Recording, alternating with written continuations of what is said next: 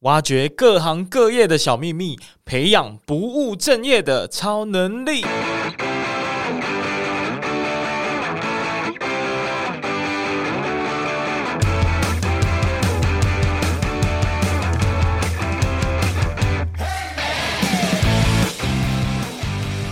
请问你目前为止最开心的一件事情是什么？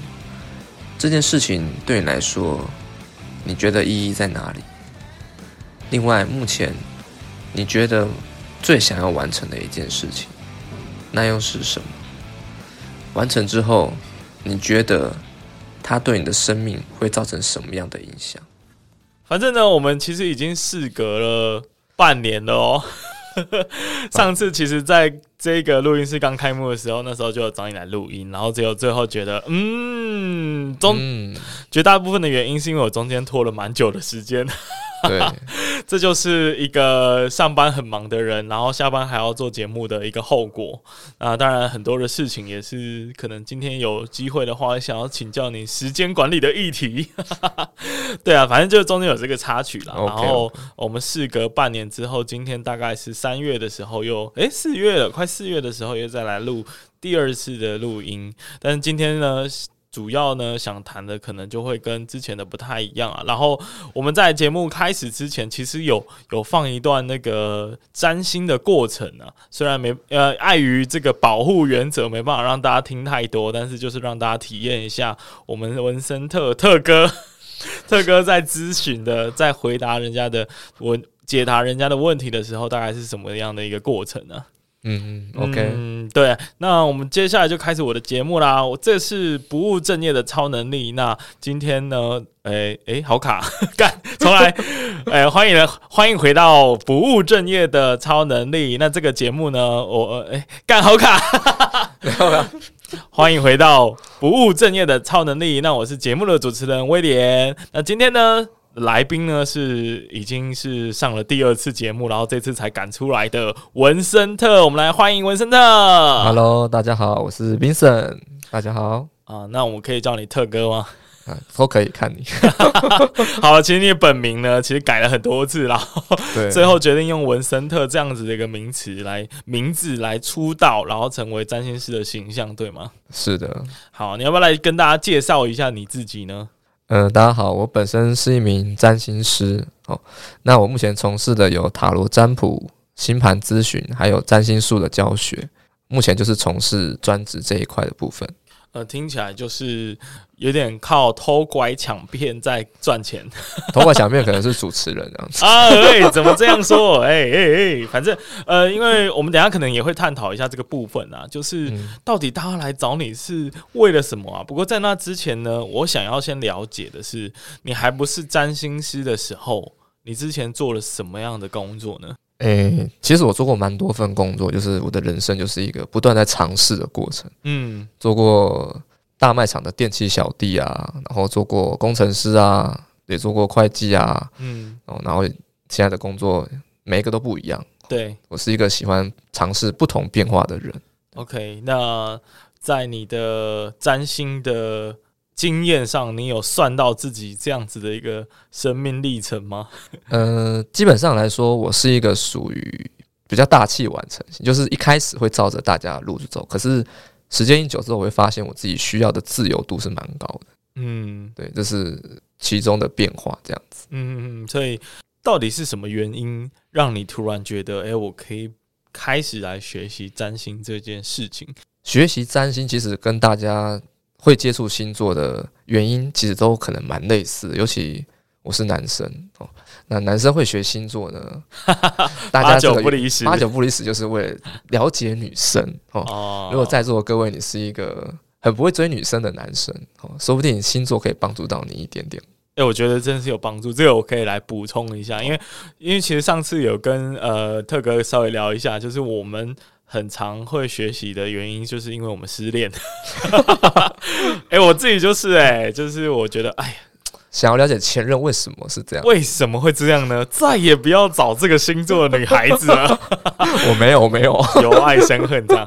然后结束之后，当然也同时也觉得说，哎，如果我至少能够背出，哎，你是什么星座，然后大概喜欢什么，然后大概个性是长怎么样的，那我可能就可以创造一些话题，然后就可以偷偷的接近。然后女生觉得啊，你很懂我，哎、欸，你懂星座，哎、欸，然后就那个话匣子就开起来，然后就怎么办？就做不完了。所以你，是在黑我的吗？哎、欸，所以这这足以证明啊，就是占星对于把妹或者是 或者是开启一个社交的话题是非常重要的一个聊天工具嘛，蛮好用，对，蛮好用的。但是你除了这样子的原因之外，应该也有一些比较正。正经的原因吗？呃，其实是有的哈，因为星座这个东西就是只是入门的嘛。那来找我的人，或者是我为什么想学这门理论，都是关乎于大部分人都不太了解自己这个问题。嗯，我觉得蛮重要的。我小时候常常听我妈讲一句话，就是你怎么不会那么看别人的颜色，就是很不会跨马戏的那种感觉。然后就是后知后觉，神经大条。对，所以那个时候我就说。我怎么这么不了解别人在想什么？所以这个就是我最早的一个种子。对，那当然来找我的人，一定是遇到不管是感情或者是工作上面的迷茫都有。那也有是为了更加了解自己，不管是要透过什么方式，不一定是星盘啊。但是我觉得大家会接触这方面。比较神秘学的领域的，都是因为遇到一些挫折，嗯，哦，大概是我我的理解啦，有病才会看医生啦，对，就是当你遇到一些挫折，或者是你自己真的没办法度过的时候，你就会寻求一些外界的帮助，不管是宗教啊，或者信仰啊，或者是像你是可以给人家抚慰人心的力量这样子。但但我我很好奇哎、欸，就是你一开始一定也因为遇到了什么挫折吧？所以你才会想说，哦，那我要来学一下这个星座，然后顺便可以帮自己了解一下自己的命运。呃，挫折就是就好慢的呀，不会接，不会追女生，这是一点啊。刚才有讲到嘛。再来就是不了解自己啊，嗯，也就觉得哎、欸，怎么做事情或者是行动，好像都比别人慢半拍，或者是后知后觉。嗯，然后我以前是一个很没有自信的人，对，这是最大。很难想象哎、欸。可是占星跟自信有什么连结吗？其实我觉得人生会有出状况，就是来自于很多都是没有自信。嗯，因为你对未来迷茫也是一种没自信的表现。嗯，对，那这个可能是大部分人会有的一个状况。嗯，所以呃，我可以我可以这样讲，就是说你。可能因为占星获得了预知未来的能力，然后你就对未来有想象了，然后你就会觉得比较有自信了。那自信就可以帮助你度过你现在正在面临的一些关卡。这样，这个主持人蛮有 sense 的。其实我在，其实蛮像的。其实我就就是在传达一个意思，就是规划你的生命蓝图。嗯，就是你大概知道你未来，比如说三到五年，你可以往哪个领域去发展，会有一些不错的机会。对，这个是研究占星的一个好处。嗯，那感觉就是也有很多人，因为我我刚刚听到你说你有在开课嘛，我相信应该有很多人也想要得到这项能力，所以就想要特别跟你来学习怎么样帮自己占星，或者是帮别人服务吧。那那那那进一步啦，就我们来聊一下说，诶，占星跟星座，就我们在常讲的星座到底有什么样的差异？嗯，OK，其实这差异非常大。用一个简单的例子就是。星座就是小学的程度，占星就是大学程度。哦，这样子。就是这样够明 简单明了了，简单明了哎、欸，但是同时感到自卑、欸。为什么？我想说我，我我理解的程度已经是小学都不如了。其实不会啊，像数学，你只要会加减乘除，你就可以做生意了。那个就是、哦、那个就是小学程度。所以你只要讲出天秤座是花心，这样你就可以。哎、欸，我没有、哦，这不代表个人立场，纯粹是我的乱加推测。对啊，反正我的意思其实就是说。呃，在这样子的一个过程里面呢、啊，其实小学就很像，呃，星座就很像是小学的程度，然后占星就很像是大学的程度。但你有没有办法去解释大学到底学了什么东西呢？OK，好，那星座简单来说，它在占星里面，它代表是经验法则跟经验的模式。嗯，就人家说统计学嘛，不是很多人这样讲吗？对，比如说你是天秤座哦，你是太阳天秤座，那你的太阳就习惯。用天秤座的模式来展现它的能量，嗯哼哼哼，对。但是每一个人不是只有一个星座，所以你有非常多的面相，嗯，对。所以不会说什么，诶、欸，天秤座就很花心，不一定。如果他其他的能量有补足，其实并不会这样子，嗯，呀，就是这样子。嗯哼哼，那占星学什么？占星就更广了。占星就代表你的，不管是你的各个面相啊，你的原生家庭啊，你未来的伴侣啊，你的人格特质啊。或者是或是你的财富啊，这些东西都会包含在里面。它就是你的一个生命蓝图啦。简单的说，它只是把它显化出了一张纸给你看。哇塞，这样听起来有点可怕欸。就假设我把我的生命蓝图交给你，你不就可以看透我的一切了吗？呃，大方向是不会差太多，但是呢，我还是相信命运是自己创造的。所以很多的在学这一方面的朋友啊，他会有一种就这张纸就定他的生死的这个东西，就是我很不赞同这个说法。嗯，因为比如说我今天看了你的命盘，我说你是一个千万富翁好了，嗯，但是一千万。跟九千万都是千万富翁，你想要到哪一个嗯阶段？这个是你可以努力得来的哦。但是假设这样子，这样这个 range 有很很大吗？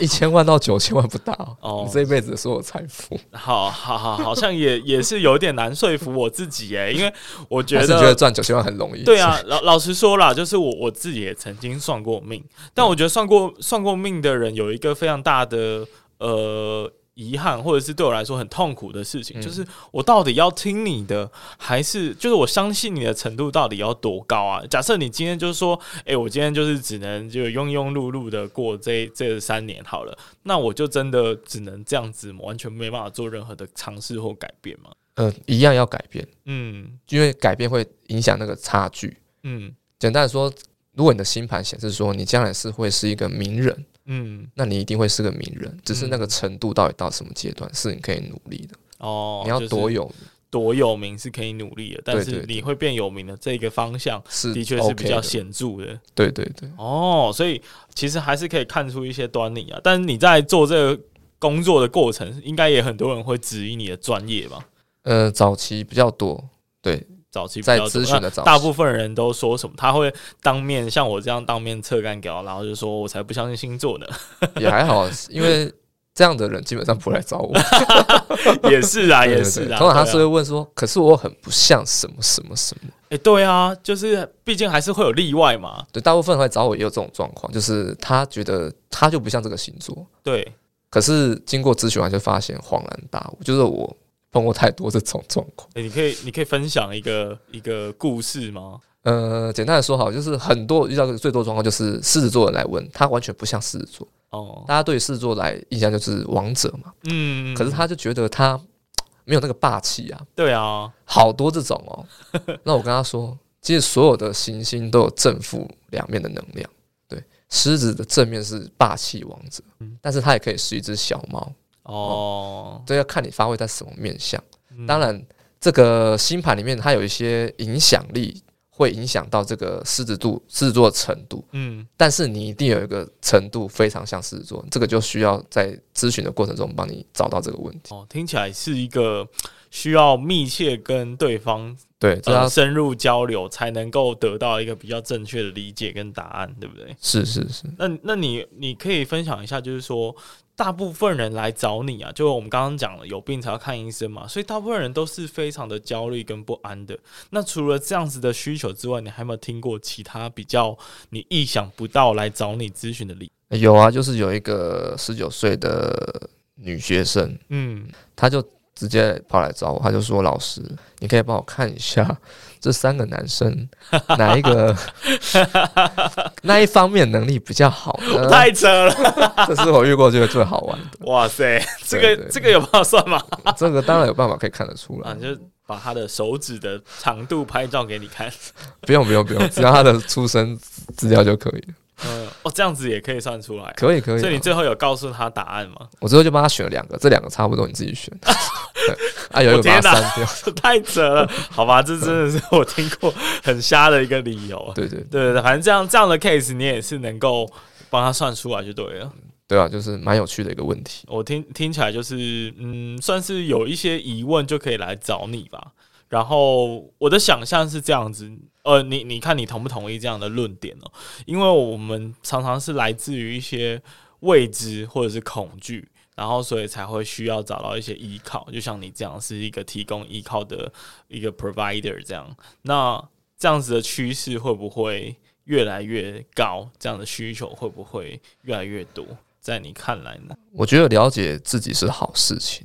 当然，这个过程你一开始是恐惧的，可是做完咨询之后，发现非常多人是对这一门专业是非常有兴趣的。嗯，他才发现，就像一般人说，原来星座可以看这么多东西，不是只是什么速配啊，或者什么他的性格是什么样。一般人用星座比较常在看他的性格，但是星座它其实可以看得到更广的东西。比如说像是什么？呃，比如说你今天会做什么样的工作，你在工作场上会遇到什么样的人，这个都可以看得出来。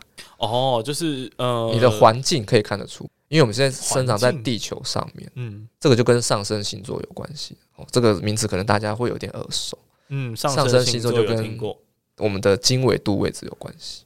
你说出生地的经纬度嘛？对对对。然后反正算出来之后呢，呃，这个就是在你你生活在地球上，所以你会受到地球的环境影响。对。那占星就有考虑到这个地因的概念。嗯。所以相同时间的人，不同地点出生，他的命运就完全不同。哦，对，这个是一种方法。就你你刚刚有讲到占星可以做的，其实不只是了解一个人的个性嘛，也可以去了解你适合什么样的环境，或者是你的工作跟生活怎么去搭配。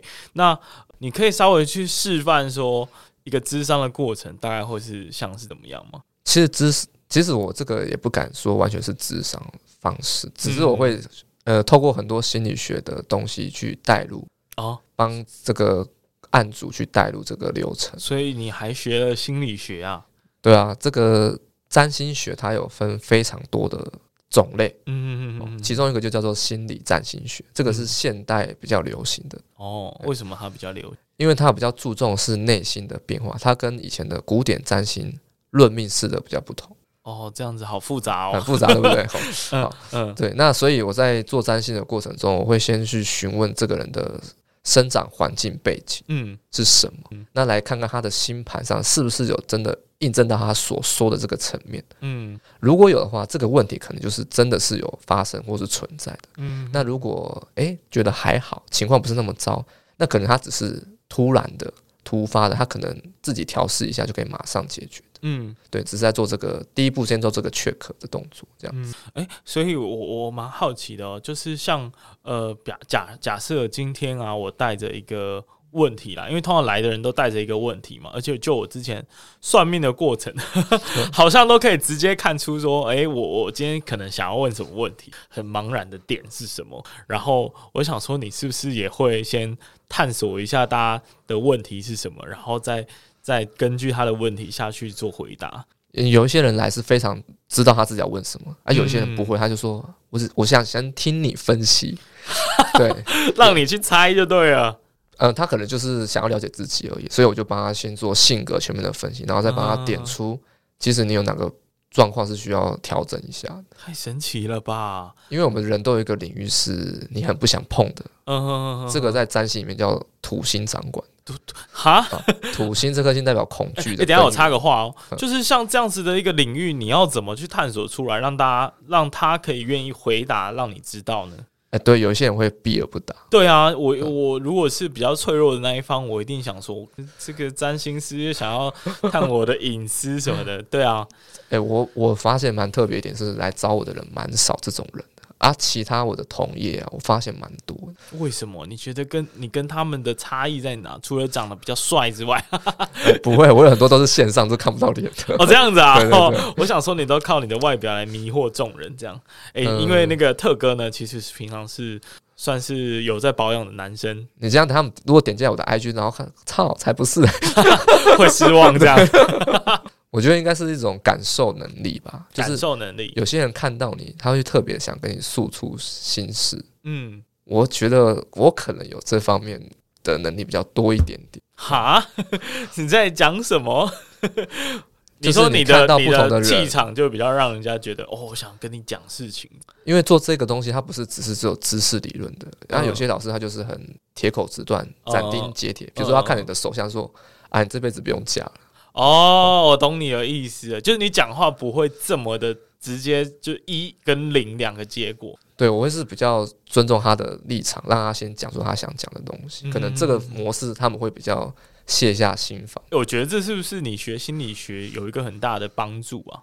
也可能也有啊。对啊，因为我的想象是。因为心理学的呃一些专业或者是一个服务的心态，让你才会能够跟你现在咨询的对象产生一些心灵的交流。对，我觉得这个蛮重要，因为他能不能把他自己内心真的害怕的东西讲出来？嗯，像我昨天刚咨询完一个，我到后面才发现他有忧郁症。嗯，对。那如果我前面是像我刚才提到那个老师是这样讲，其实我对他又是一次打击，这个是非常。我觉得不 OK 的，嗯，对，但是好在这个整个过程都是很很顺畅的，嗯，对对，我感觉啊，就是你在做这个类似有点像是智商师的工作，欸，你觉得你跟他们是不是有点同一类型？呃，确实会有怀疑过自己，每个人都有，只是说你能不能自己把它解决掉，嗯，这叫自愈能力嘛。那有些人没有办法，他就是被需求外界的能力。是，那我可能是我透过占星或是心理学。不断的利用这个方式去探索自己，我有发现比较适合自己的一个方式跟管道，所以我可能在自愈能力这一块可能是有一些基础在，所以可能比较 OK 一点。当然还是会有这样的。状况就是没自信这件事情，嗯，而且感觉你很会去引导别人去说出他现在的一些状况。那你你特有特别去训练吗？因为感觉你之前的工作也没有跟这个有很大的关系啊。到底帮助你在哪？我觉得就是能不能有感受力跟同理心这两个东西很重要。嗯，那我刚刚开始做这行。这个工作的时候跟现在一定也是有落差。嗯，我一开始一定是很拉差的，对。但是这个过程就是一个经验累积嘛。你其实每个行业都是一样，做久了你就会有经验值。对对，就算你是一个刚拿到心理师证照的心理师，你一定也是需要这些的个案。的累积，嗯，实战经验的累积，啊，然后你就更容易能够好好的跟对方来聊聊，然后对方可能也比较愿意敞开心房，因为我觉得做这一个啊，就是就如果我要把我的事情或者是我的疑难杂症告诉给对方，我也会蛮仰赖说。呃，到底对方除了专业之外，能不能好好的跟我聊天？哎、欸，对，有些人只是想跟你聊天。对啊，所以你就不能只是呃死板板的跟他说哦，我告诉你这个专业领域上的你的占星盘告诉你会怎么样怎么样。如果你就是用这种方式的话，很像机器人。对，就就好像没有需要你的存在而已。对啊，对啊，对啊，因为我的，而且我的理解是这样子哈，就是他是不是有一些固定的公式啊？呃，当然一定会有的，就是你上网查就会有的。可是，嗯，你在咨询的过程中，你不可能照那个东西讲出来，因为每个人的状况都不一样。对啊，它只是代表一个原型，嗯，对，代表一种原型。那你要把它变成现实会发生的事情。对，一颗太阳不是只代表爸爸，它还代表很多东西。嗯，对，你要怎么样根据他的星盘解释出来给他听，他才会懂。不然你跟他讲，哦，你的爸爸是怎么样子，就是长这样子什么，他会听不懂。嗯嗯嗯。哎、欸，我我记得啊，你有你有曾经跟我分享过，你在那个虽然你在会计这份工作上呢，并没有办法取得这个跟人家对谈的能力，但是你其实是有做过电商的、欸。哎，呃，对啊，做过电商的过程，就是在训练。我没有自信的那一个时期，嗯，你没有自信的那一个时期是怎么训练的？可以分享。呃，做电商，你就会接触到很多陌生人啊，然后你也很多机会会去在公开的场合做分享，对，这个帮助我蛮多的。嗯，那在后来就是开始做个案咨询了，嗯，对，那就是，哎，我发现其实不是只有我没有自信。很多人都是没有自信哦，对，然后就是开始哎、欸，怎么样解决这个问题？嗯，那那你后来怎么解决这个问题？就是学占星啊。第一个你要先了解自己啊，如果你不了解自己，就是很容易人云亦云，就是现在流行什么你就跟风什么。嗯，对。那了解自己内在，因为我们每个人都有分身心灵的部分。嗯，如果你可以了解越深层的东西，代表说你真的很知道。你来这个地球的使命是什么？嗯、哦，这个有点浮夸，可是每个人来地球上真的是有自己要做的事情，每个人都不一样。我我我想到一个，我最近啊，我最近在蛮想要读，好好的读跟研究一部历史的经典，叫做《孙子兵法》。哦，里面有一句话，就是大家都听过“百战百胜”，呃呃，知己知彼，百战百胜。但其实原文是“百战不殆”，百不殆。差在哪呢？了解自己，了解别人，我们就处于不败的一一个基之地了嘛。就是我们以不输为前提，并不是一定要赢。所以我我我觉得你刚刚提到，就是说一直在强调。我们要先了解自己，我们要先了解自己。只要你了解自己了，你就可以立于不败之地了。其实我觉得想传达这样子的，要先失败很多次啊，这样子很痛苦。但是这个失败结果是你可以先你可以接受，或是你可以先预想到。嗯，就是因为现在人很多都是完美主义嘛。对。但是我觉得像我自己，就是我只要一开始做一件事情，我一定需要时间去累积，我没办法很快的拿到成果。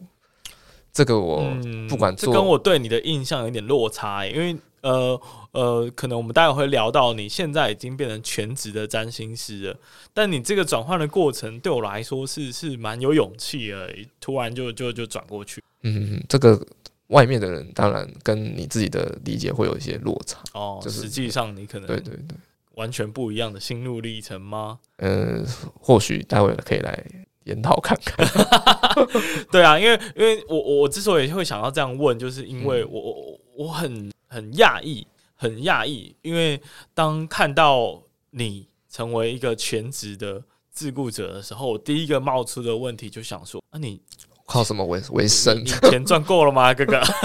特哥，对啊，你钱赚够了吗？对啊，所以也想听你就分享一下这一段故事。哎，就是你怎么突然决定要变成一个自雇？自雇者一个原因就是我讲过，每一个人他一定会有一个阶段是非常多突发状况。那我这几年就刚好走这个能量。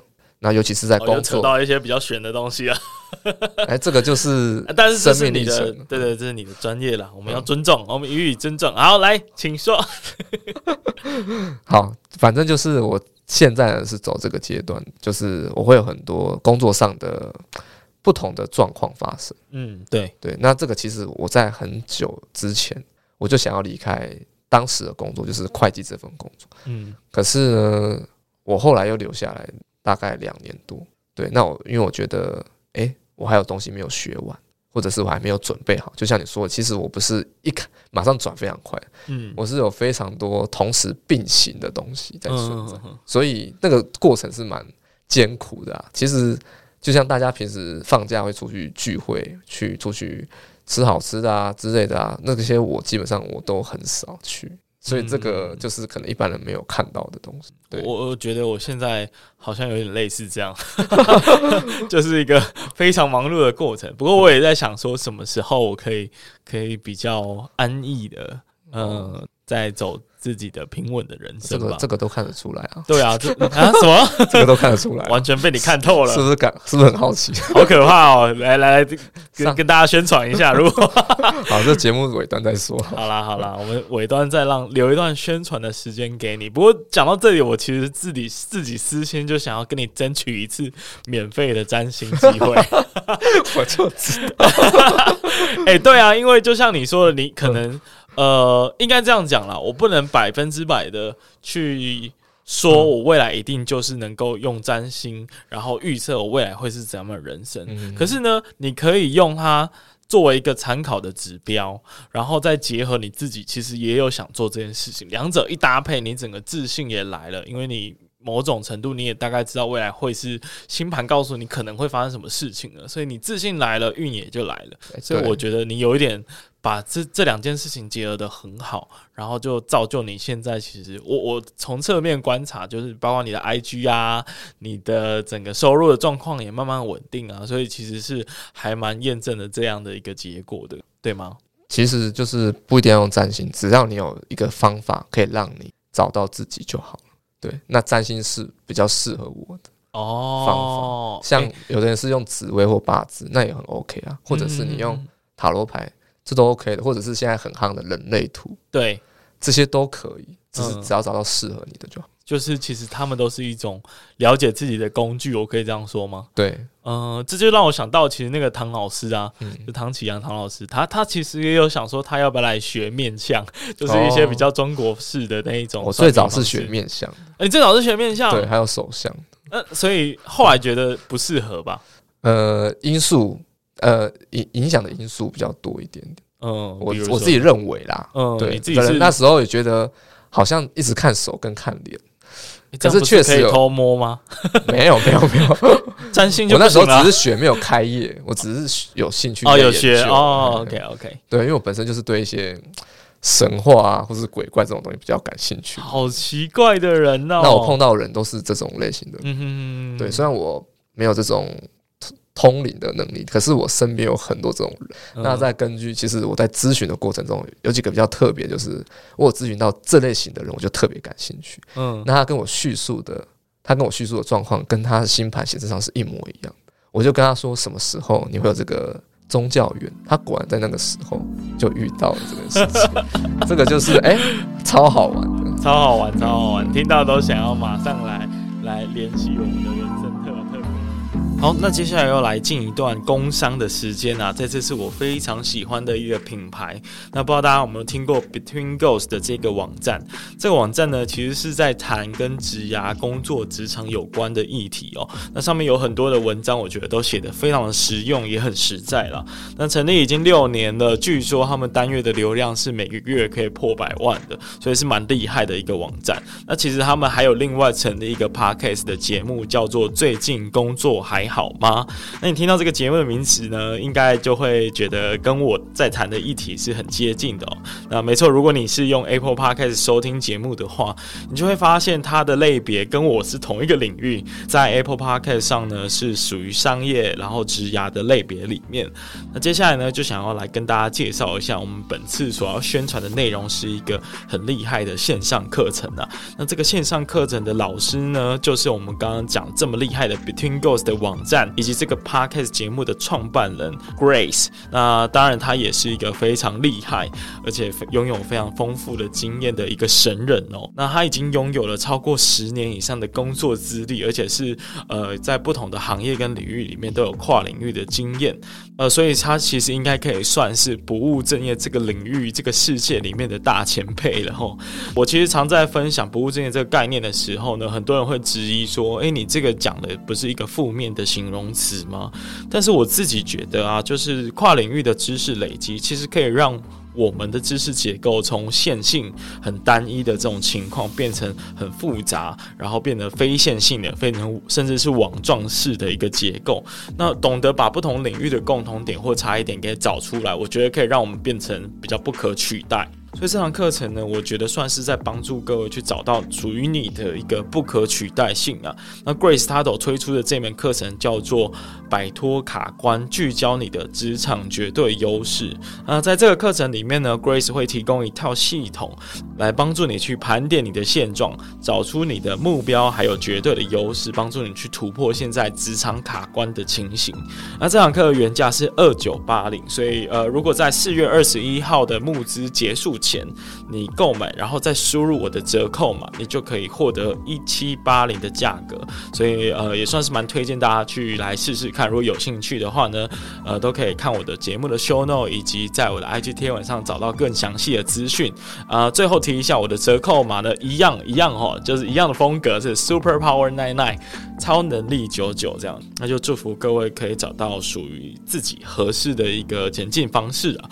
那我们就继续我们接下来的节目吧。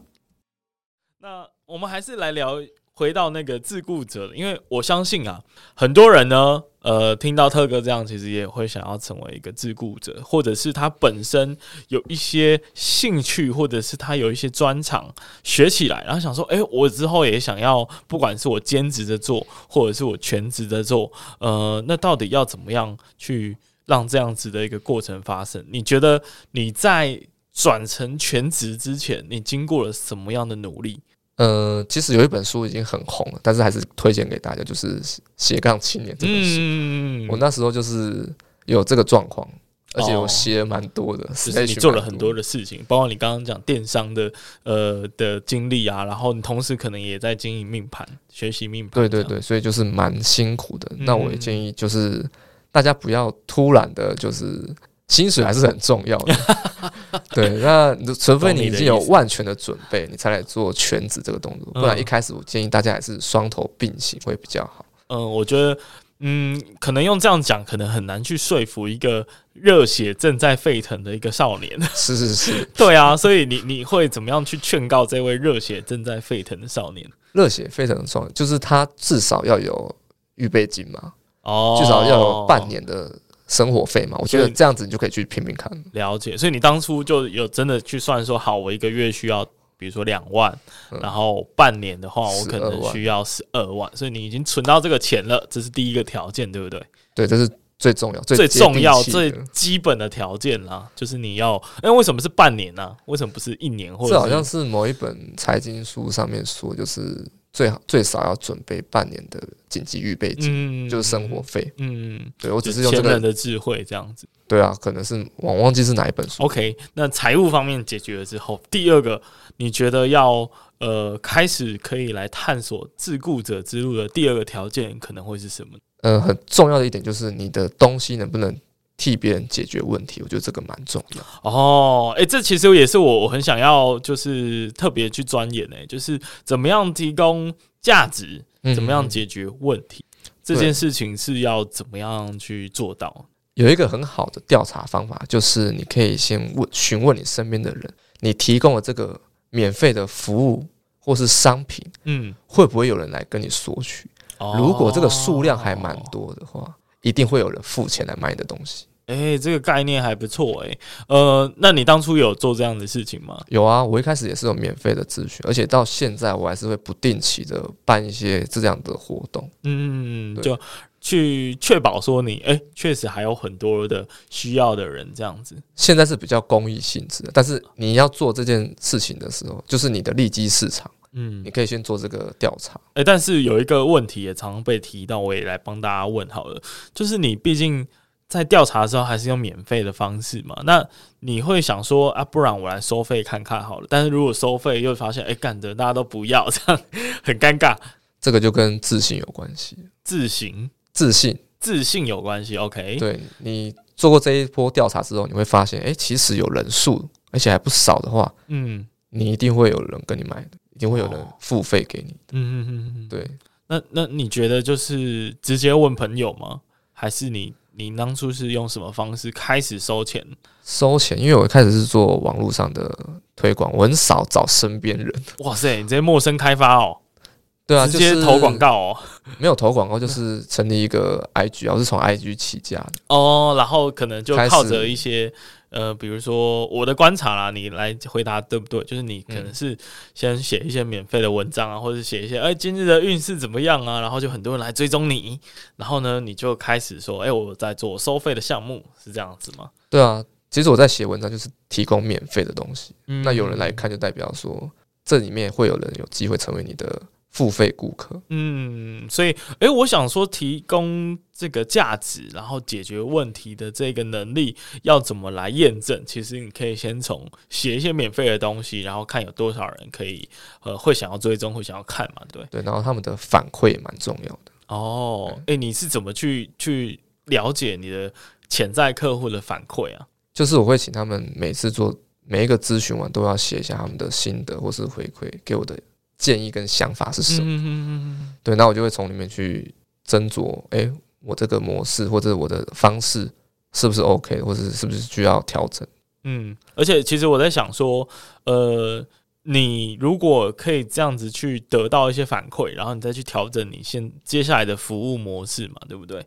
而且甚至啊，甚至啊，就是你可以从这个经验，然后你可以把它写成。书嘛？写成怎么说呢？就是一种客户反馈的文案，你懂我的意思吗？就是你在接下来在卖这个同样的服务的时候，你就可以说：“哎、欸，之前张先生说很棒，林先生说嗯很有帮助，我的工作从此改变。”见证啊！哎、欸，对，见证，见证，没错，就是我想说的。这当然也会有啊，他会也是会给大家参考，因为有些人他会透过这些见证，会对你更信任。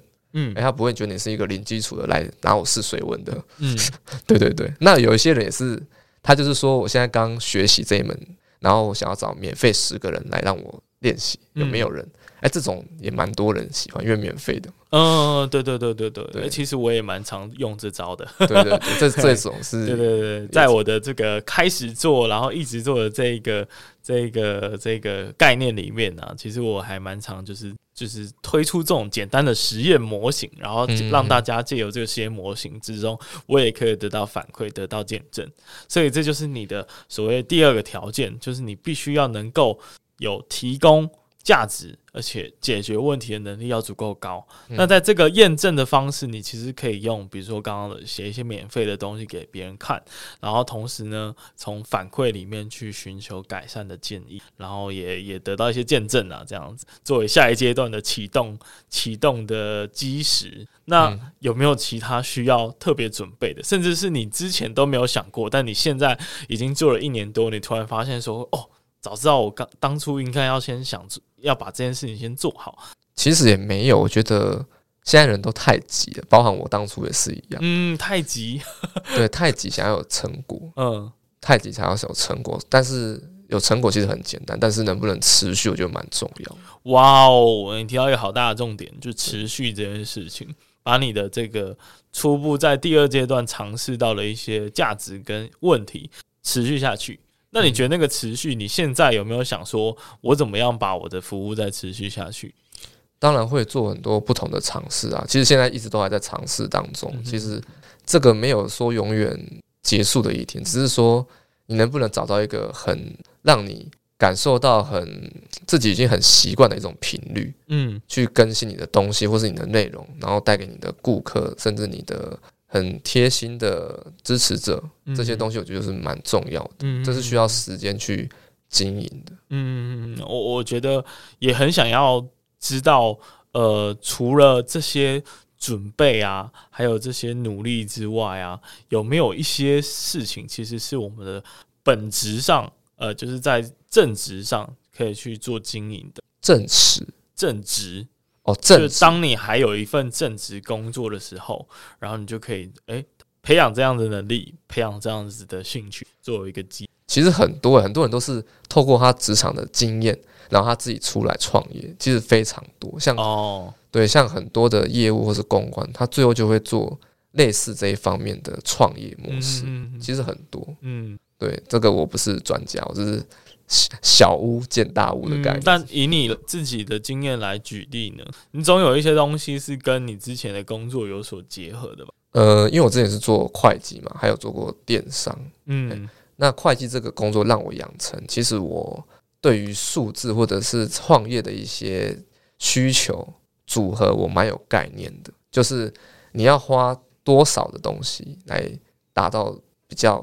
大的效果，嗯嗯，嗯，就是 CP 值这件事情，我我还蛮擅长，我还蛮喜欢去算这个东西，嗯嗯嗯，对对，比如说多久发一次文啊，或者是用多少的费用来达到这个宣传的效果啊，嗯、对，或者是一开始，哎、欸，场地费啊，或是其他什么费用啊，怎样可以收支平衡，这个就是在创业的过程中很重要的一项能力，嗯嗯嗯，这个是我在会计培养到的，所以呃，比如说要。作为一个创业的自雇者来讲，好了，就是有哪一些能力呢？是必须要提前先培养起来的，还是你觉得其实都不用，只要把你的刚刚两个条件预备金准备好，然后专业把它培养起来就可以了，就可以冲刺了？你觉得呢？其实有些人一个都没有就冲了，然后他也很成功，他也很成功。哇，那这样好像没有什么成功的模式可以去寻呢？应该没有属于。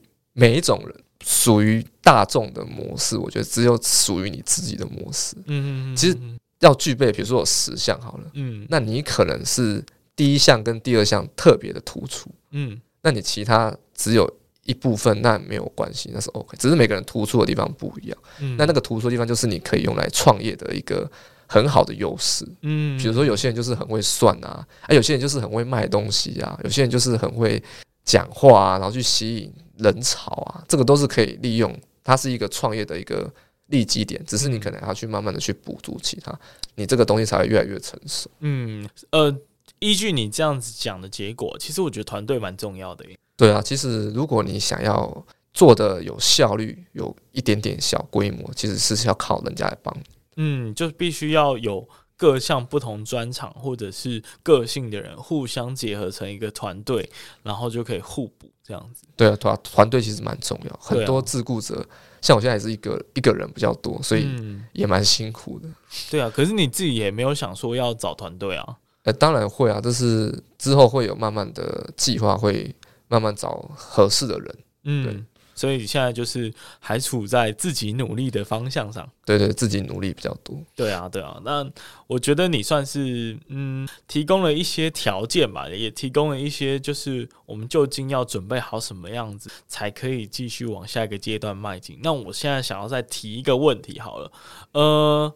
比如说啦，我我不知道你是怎么样去评估的，但我举我们作为一个自媒体的创作者的角色来讲好了。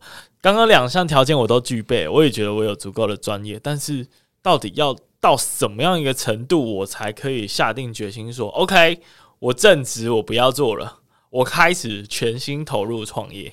OK，就是这个是真的。你一定想过这个问题吧？你不可能就是一股热血冲了嘛？你一定想说，好，我我我我想了五年，我想了四年，终于可以准备踏出这一步。那一步是怎么来的？哦，那一步是怎么来的？就是跟结婚一样，冲动就可以，这么简单。冲动是来自于说前老板对你不好吗？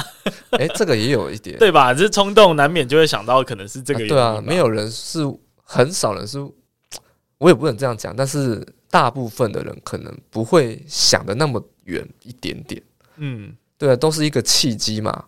比如说，老板真的很机车，你就弃离职不干了，然后就发现，哎，我可以来做些什么？也有这种人啊，就是先离职，然后在家里吃了三个月的饭，然后哎，终于找到一个创业的方法。其实这样也 OK，只是我是比较保守的人，嗯，加上我家庭观念比较传统，所以我发，我，我觉得可能。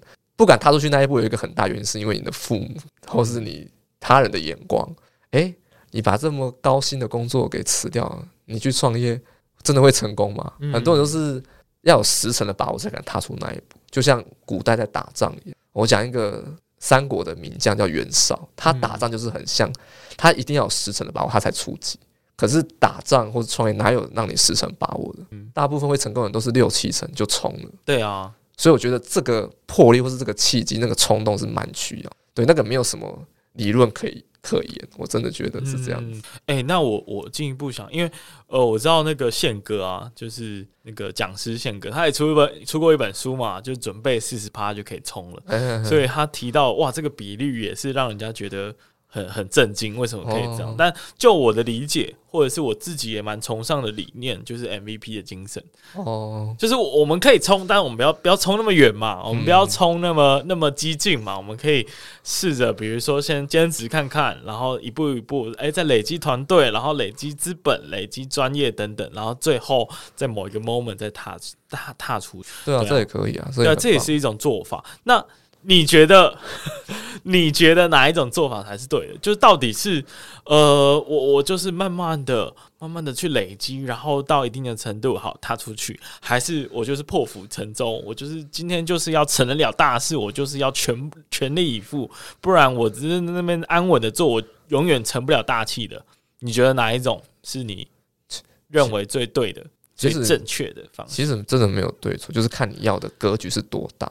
嗯，像可能宪哥他们是很很厉害的前辈，他们可能需要的资金或者是时间就会比我们来的更多。那如果你只是想要从呃上班族变成自雇者，那其实你需要的东西不会那么的标准，不会那么的高。你可能在公司工作月薪三到五万，诶，如果你的自雇能力可以一开始可能两到三万，你就可以做。嗯，像我一开始做这件事情的时候，我一开始前三个月的薪水。大概就一万块左右，哎、欸，这样也不错了、欸，哎，就一万块而已，一万一万多，你一出来就有钱赚，哎，这个其实是很多自雇者做不到的，对啊，这个当然要经过评估跟考量，嗯嗯，对，对对，也就是说你在离开公司的时候，其实就已经开始有一些部分的收入，当然可能即没办法达到你本薪那么高的水准，一定没有办法，我觉得真的比较难一点，当然很厉害的人还是有。嗯，对，但我自己就是前三个月都是都是这样子，所以就觉得，哎、欸，我在干嘛？欸，但是你已经很好了，前三个月而已，哎，就是并不是说，呃，我蹲了一年，然后都还是，其实那个感觉会很恐怖。其实他从这个踏出那一步的恐怖的是，你有那么多时间不知道干嘛，而且你也不知道怎么样去找你的客户跟顾客啊。对，这个是很你会慌的，你在家里就闲闲没事，就不会，哎，我终于脱离上班的那种很辛苦的状态。可是。你接下来要想的是，我到底要干嘛才可以把顾客找到，嗯，这个就要花很多的时间跟精力，甚至你有时候在洗澡或是你要睡觉的时候，都还在想这件事情。有很多时间找客户，可是那个成比比例太低了。比如说，你今天在公司上班，你可能花一两个小时就可以找到公司的客户，嗯，但是你今天可能自雇的时候，你一开始那个时间成本非常大，你可能花六个小时才找到一个。了解了解，就是那个客户的，应该说客户是需要靠你的资源来来获取的，因为你在公司，你有公司的品牌嘛？对对啊，啊你自己没有啊。哦，我懂你的意思了。对啊，那那你觉得自雇者要怎么去开发客户，或者是找不到客户的时候要做什么事情？我觉得现在还是要经营社群。哦，你就建议大家还是经营社群为重要。对对对，社群经营的能力其实是呃自雇者必须要先具备的。对啊，对啊，就是你有没有忠心的爱护者跟支持者，我觉得蛮重要。嗯嗯，就人家有有一个一百铁一千铁粉理。呃的的理论嘛，对不对？你是不是呃也也找到了一定程度的铁粉，然后你就觉得说，哎，干，我可以来做这件事情了，比较踏实一点。其实刚开始真的铁粉超少，超少的嘛。而且 而且，IG 的族群年轻人比较多嘛。对对，其实你要靠这个赚钱真的很。哦，你说年轻人都没钱，对，不是这样，我粉丝或是朋友粉丝都没钱，他怎么办？呃，应该是说你一开始不是要想要靠他们赚钱，应该是说你给带来价值之后，这个价值后面能不能值得让你的这些受用者付费？嗯，这才是有意义的。嗯，我一开始也想反，就是哎、欸，我要怎么样赶快赚到这样的钱？嗯，可是我后来这样越想，你的内容就会越偏，哦，就会开始卖一些什么命运宝珠。对啊，我以前就很想接业配，可是我现在越来越不想接业配。哦。就你想要纯粹靠跟收费呃，跟你的用户、嗯、你的粉丝收费的方式，就是我的。就比如说，你要叫我代言丝袜这个东西，怎么 不就完全我要到底要怎么扯呢？就很多人会想，对啊，我就觉得好像真的是关联性太低了，我就不太喜欢。嗯嗯，对，然后就不会这么强求。对，所以呃，就回到刚刚的问题啊，就是我们怎么样去获取我们忠实用户？或者是我们的第一批用户，其实呃蛮建议用社群的方式来培养你的粉丝啊。当然，后续还是要仰赖你跟粉丝长期的生根啊，对不对？对对对，对啊，因为我我自己有一个想法，就是我也可以只赚那一波钱。然后，嗯嗯呃，卖一个很瞎的东西，我接一个呃不是很喜欢的广告，对，但目前我接的都是我非常喜欢的产品，哦、特别特别强调，哦、对，但但我我我我的意思是说，呃，你可以这样做，但你也可以选择你长期的跟你的粉丝经营一个良好的关系。嗯、那那你就说说看，呃。你怎么样去经营这个关系？你有特别做什么暖心的举动吗？因为我我我其实也有在考虑这样的事情，但我一直找不到一个很好的方式跟我的粉丝互动。其实 IG 一个好处是它有限动的功能，就是限动这个功能真的非常棒。嗯，它有非常多功能可以让你去收集客户的兴趣爱好，或是他可以分享两个你觉得最屌的方法。其实都没有，这投票功能蛮不错用的。嗯，或者是你让他们回答问题，就是。我通常都是想先，我会用自己的状况，比如说我今天为了一件事情苦恼，我就把那个问题 po 上来，嗯，然后就会有粉丝或是朋友去留言，哦，然后就针对那些问题来做解析给大家看，嗯，这是一种方法，我觉得还。但是呃，这个问题是不是一定要跟你在做的服务有点关系？其实一定有关系的，因为、嗯、因为这个东西就是跟人性有关，或者人的特质有，就人际关系的问题嘛，嗯，对。那所以，比如说感情的问题，或者是工作的问题，这些都是可以拿出来讨论，不一定，就有点像是在跟你的粉丝闲聊。嗯，其实不一定要跟你的主题是一样的。有时候你 po 一下你去吃什么美食，这也是一个很好的方法。诶，老实说啊，我自己有想过这个问题，但我我其实产生的疑问是，我的粉丝应该也不想看到我在那边。打卡旅行的画面吧，就他可能会觉得，嗯，这个生活跟我的生活好像没有没有很大的关系。像我以前很不重吃嘛，我就很少 po 美食。可是我突然有一天去 po 了一个我去吃了，我觉得觉得还不错，嗯，超多人询问的，真假啊？对啊，所以所以你不要放弃任何的 互动的机会。对对对，就是你觉得 OK，你觉得这个互动是不错的，嗯。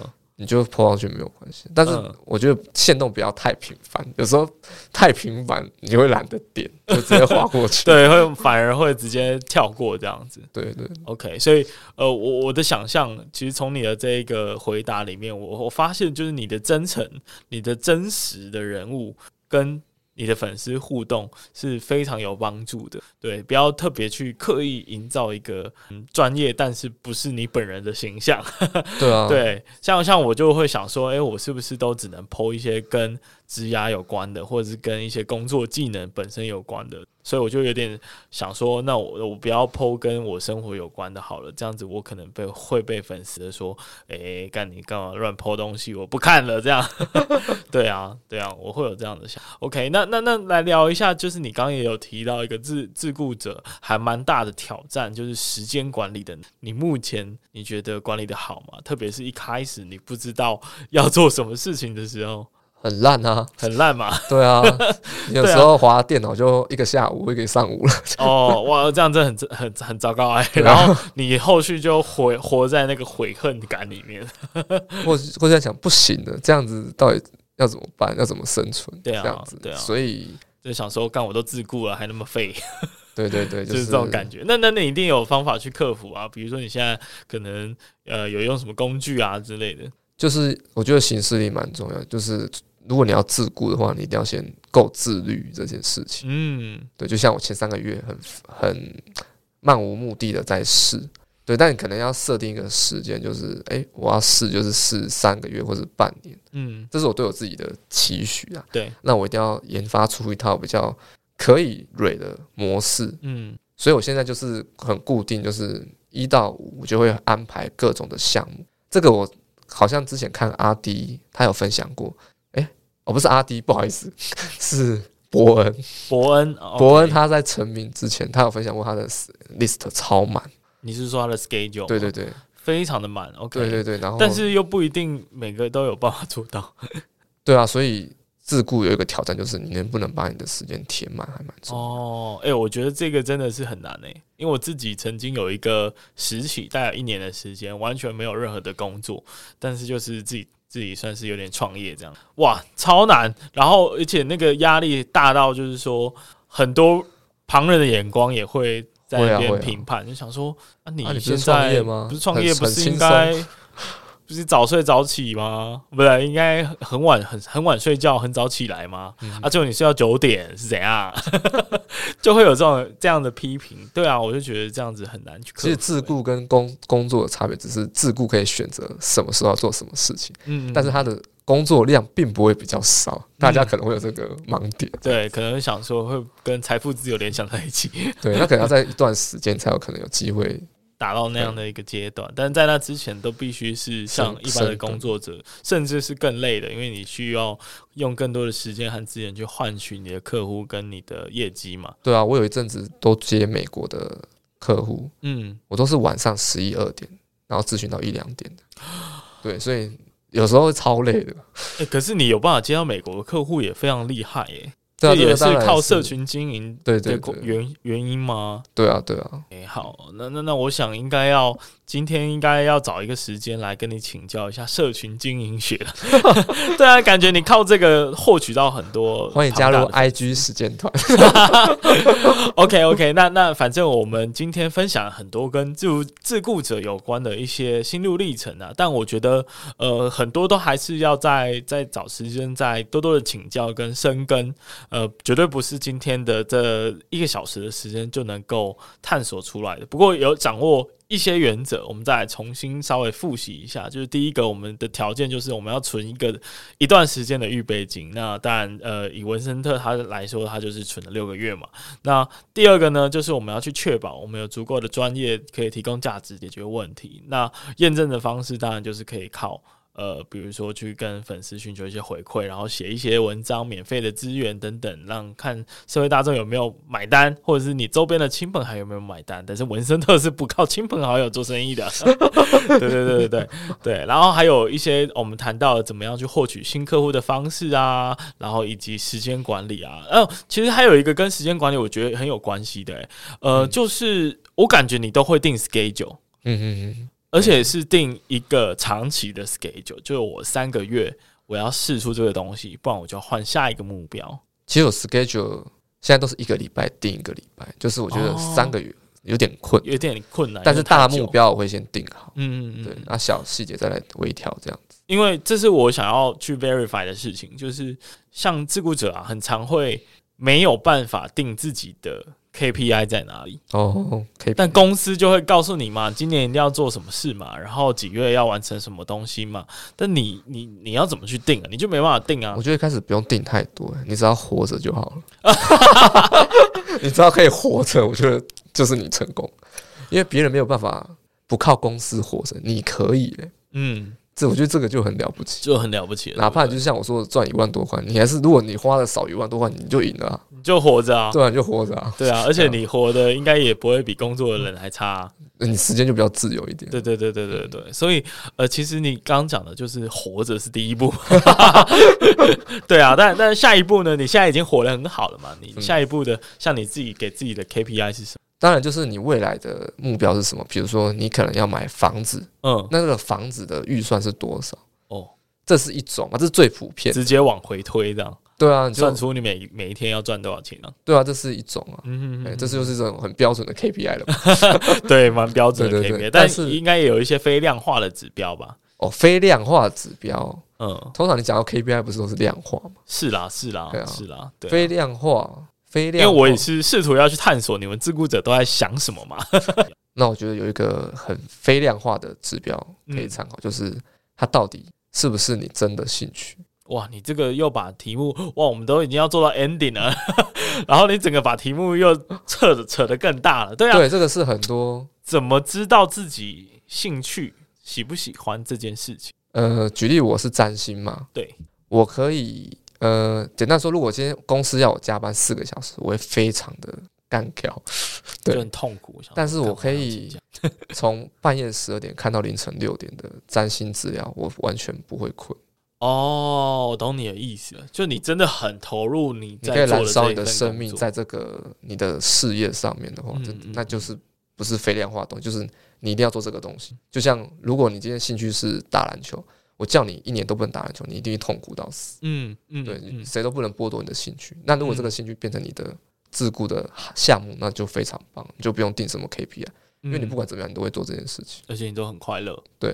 哎、欸，我想要特别问哦，因为大部分的时候啊，就是因为好死不死，你刚刚扯到这个，我又想问问题了，可恶！就是大部分的时候，下集 不行，我们今天就要结束啊。大部分的时候呢，其实我们都没有办法专心只做我有兴趣的事情，嗯，对吧？你现在一定百分之百里面一定有有个三十四十是你不喜欢的工作嘛？对，怎么办？怎么办呢？最简单就是外包出去啊。像我很不喜欢剪片。我以后就一定要找一个剪片师。哎，真的，真的，对啊，这个真的不要勉强，真的不要勉强。所以，呃，这这也蛮符合我的我的思想啦，因为我刚刚脑袋就已经浮这个答案了。所以我今年也有一个蛮大的目标，就是我希望把我现在手边所有在做的事情，全部都能够，不管是用外包，或者是我用一个简化的方式，或者是我用一个比较标准化、系统化的流程，可以让它自动处理。那这样子的话，就会比较。有帮助的，能够去减轻我不想做的那个成分，嗯，对吧？因为这样你就可以让你想做的事情扩大，扩大，就专心在你有兴趣的部分。对，没错。而且一旦你专心之后，你又可以扩大你原本的那个专业优势，对对对吧？所以。也祝福大家都能够往这个方向去迈进。嗯、然后，诶、欸，我觉得文森特特哥 特哥今天提供很多自雇者的思维，然后我觉得大家可以稍稍微去盘点一下，你自己有没有符合呃我们今天所谈的一些条件，然后在成为自雇者的路上，可以稍微过得好一点。可以稍微走得稳一点。那最后最后呢，来特哥宣传时间，刚刚答应要给你的，你有没有想要跟大家说什么，然后来宣传你的服务啊？呃，就是各位朋友，如果你对于占星这门兴趣学问有兴趣，或者是你想要了解自己、探索自己的，这是一个蛮不错的方式。那目前呢，我有在做这个课程的教学，或者是个人的咨询都有。那如果你真的有这样子方面的需求呢，可以联系我的 Instagram，嗯，搜寻搜寻这个文森特星座学家，就可以找到我了。那也希望大家可以在自顾者这条路上走得更顺，然后人生更有方向。就是要搭配这个音效来的，仙子下凡。那我特别想问啊，假设呢？听众从我这里听到这个节目过去找你的话，嗯、你会给他们什么样的好处？什么样的好处啊？当然就是有优惠啊，有优惠是不是？对对对，okay, 那就麻烦如果有兴趣的，你一定要跟他说，哎、欸，我是听威廉的节目来的，这样子好，就讲这这句话我就知道了。OK OK，好，那最后呢，我们不免俗的要来问一下我们的特哥，呃，成为自顾者之后呢，你觉得你有机会可以获得一项超能力的话？来帮助你的工作生活的话，那这一项超能力会是什么呢？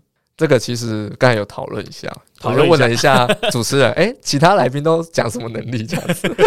那我觉得，因为我做这个工作嘛，其实有一个能力是蛮类似，而且又更高级，叫做读心术。哎呦，非常的可怕。呃，我觉得读心术它并不是说你只是要窥探别人的内心，我觉得有时候很多沟通上面的问题。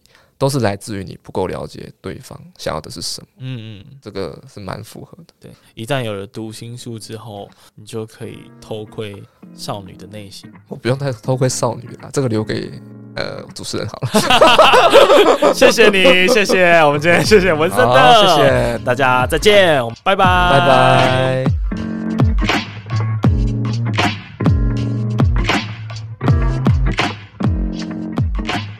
的真的非常感谢你听完这集的节目，在这个注意力争夺十分激烈的战场上，没想到你竟然还愿意听完这么长的节目。那不知道你有没有什么样的收获呢？那我做这个节目呢，主要是想透过访问各行各业的职人，来帮助那些正在职涯卡关的人，然后给他们一些参考还有方向。那同时对我自己来说啊，也可以跟各个领域的人学习他们的专长，让你跟我一起搜集越来越越多的超能力。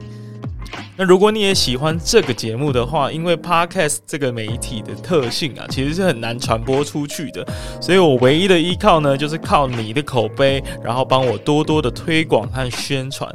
那更多人听呢，我就有更多的影响力，可以去邀请很多厉害的人继续来上我的节目。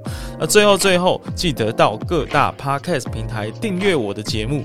有任何的想法和心得回馈，都可以私信我的 IG。那我们下次再见，拜拜。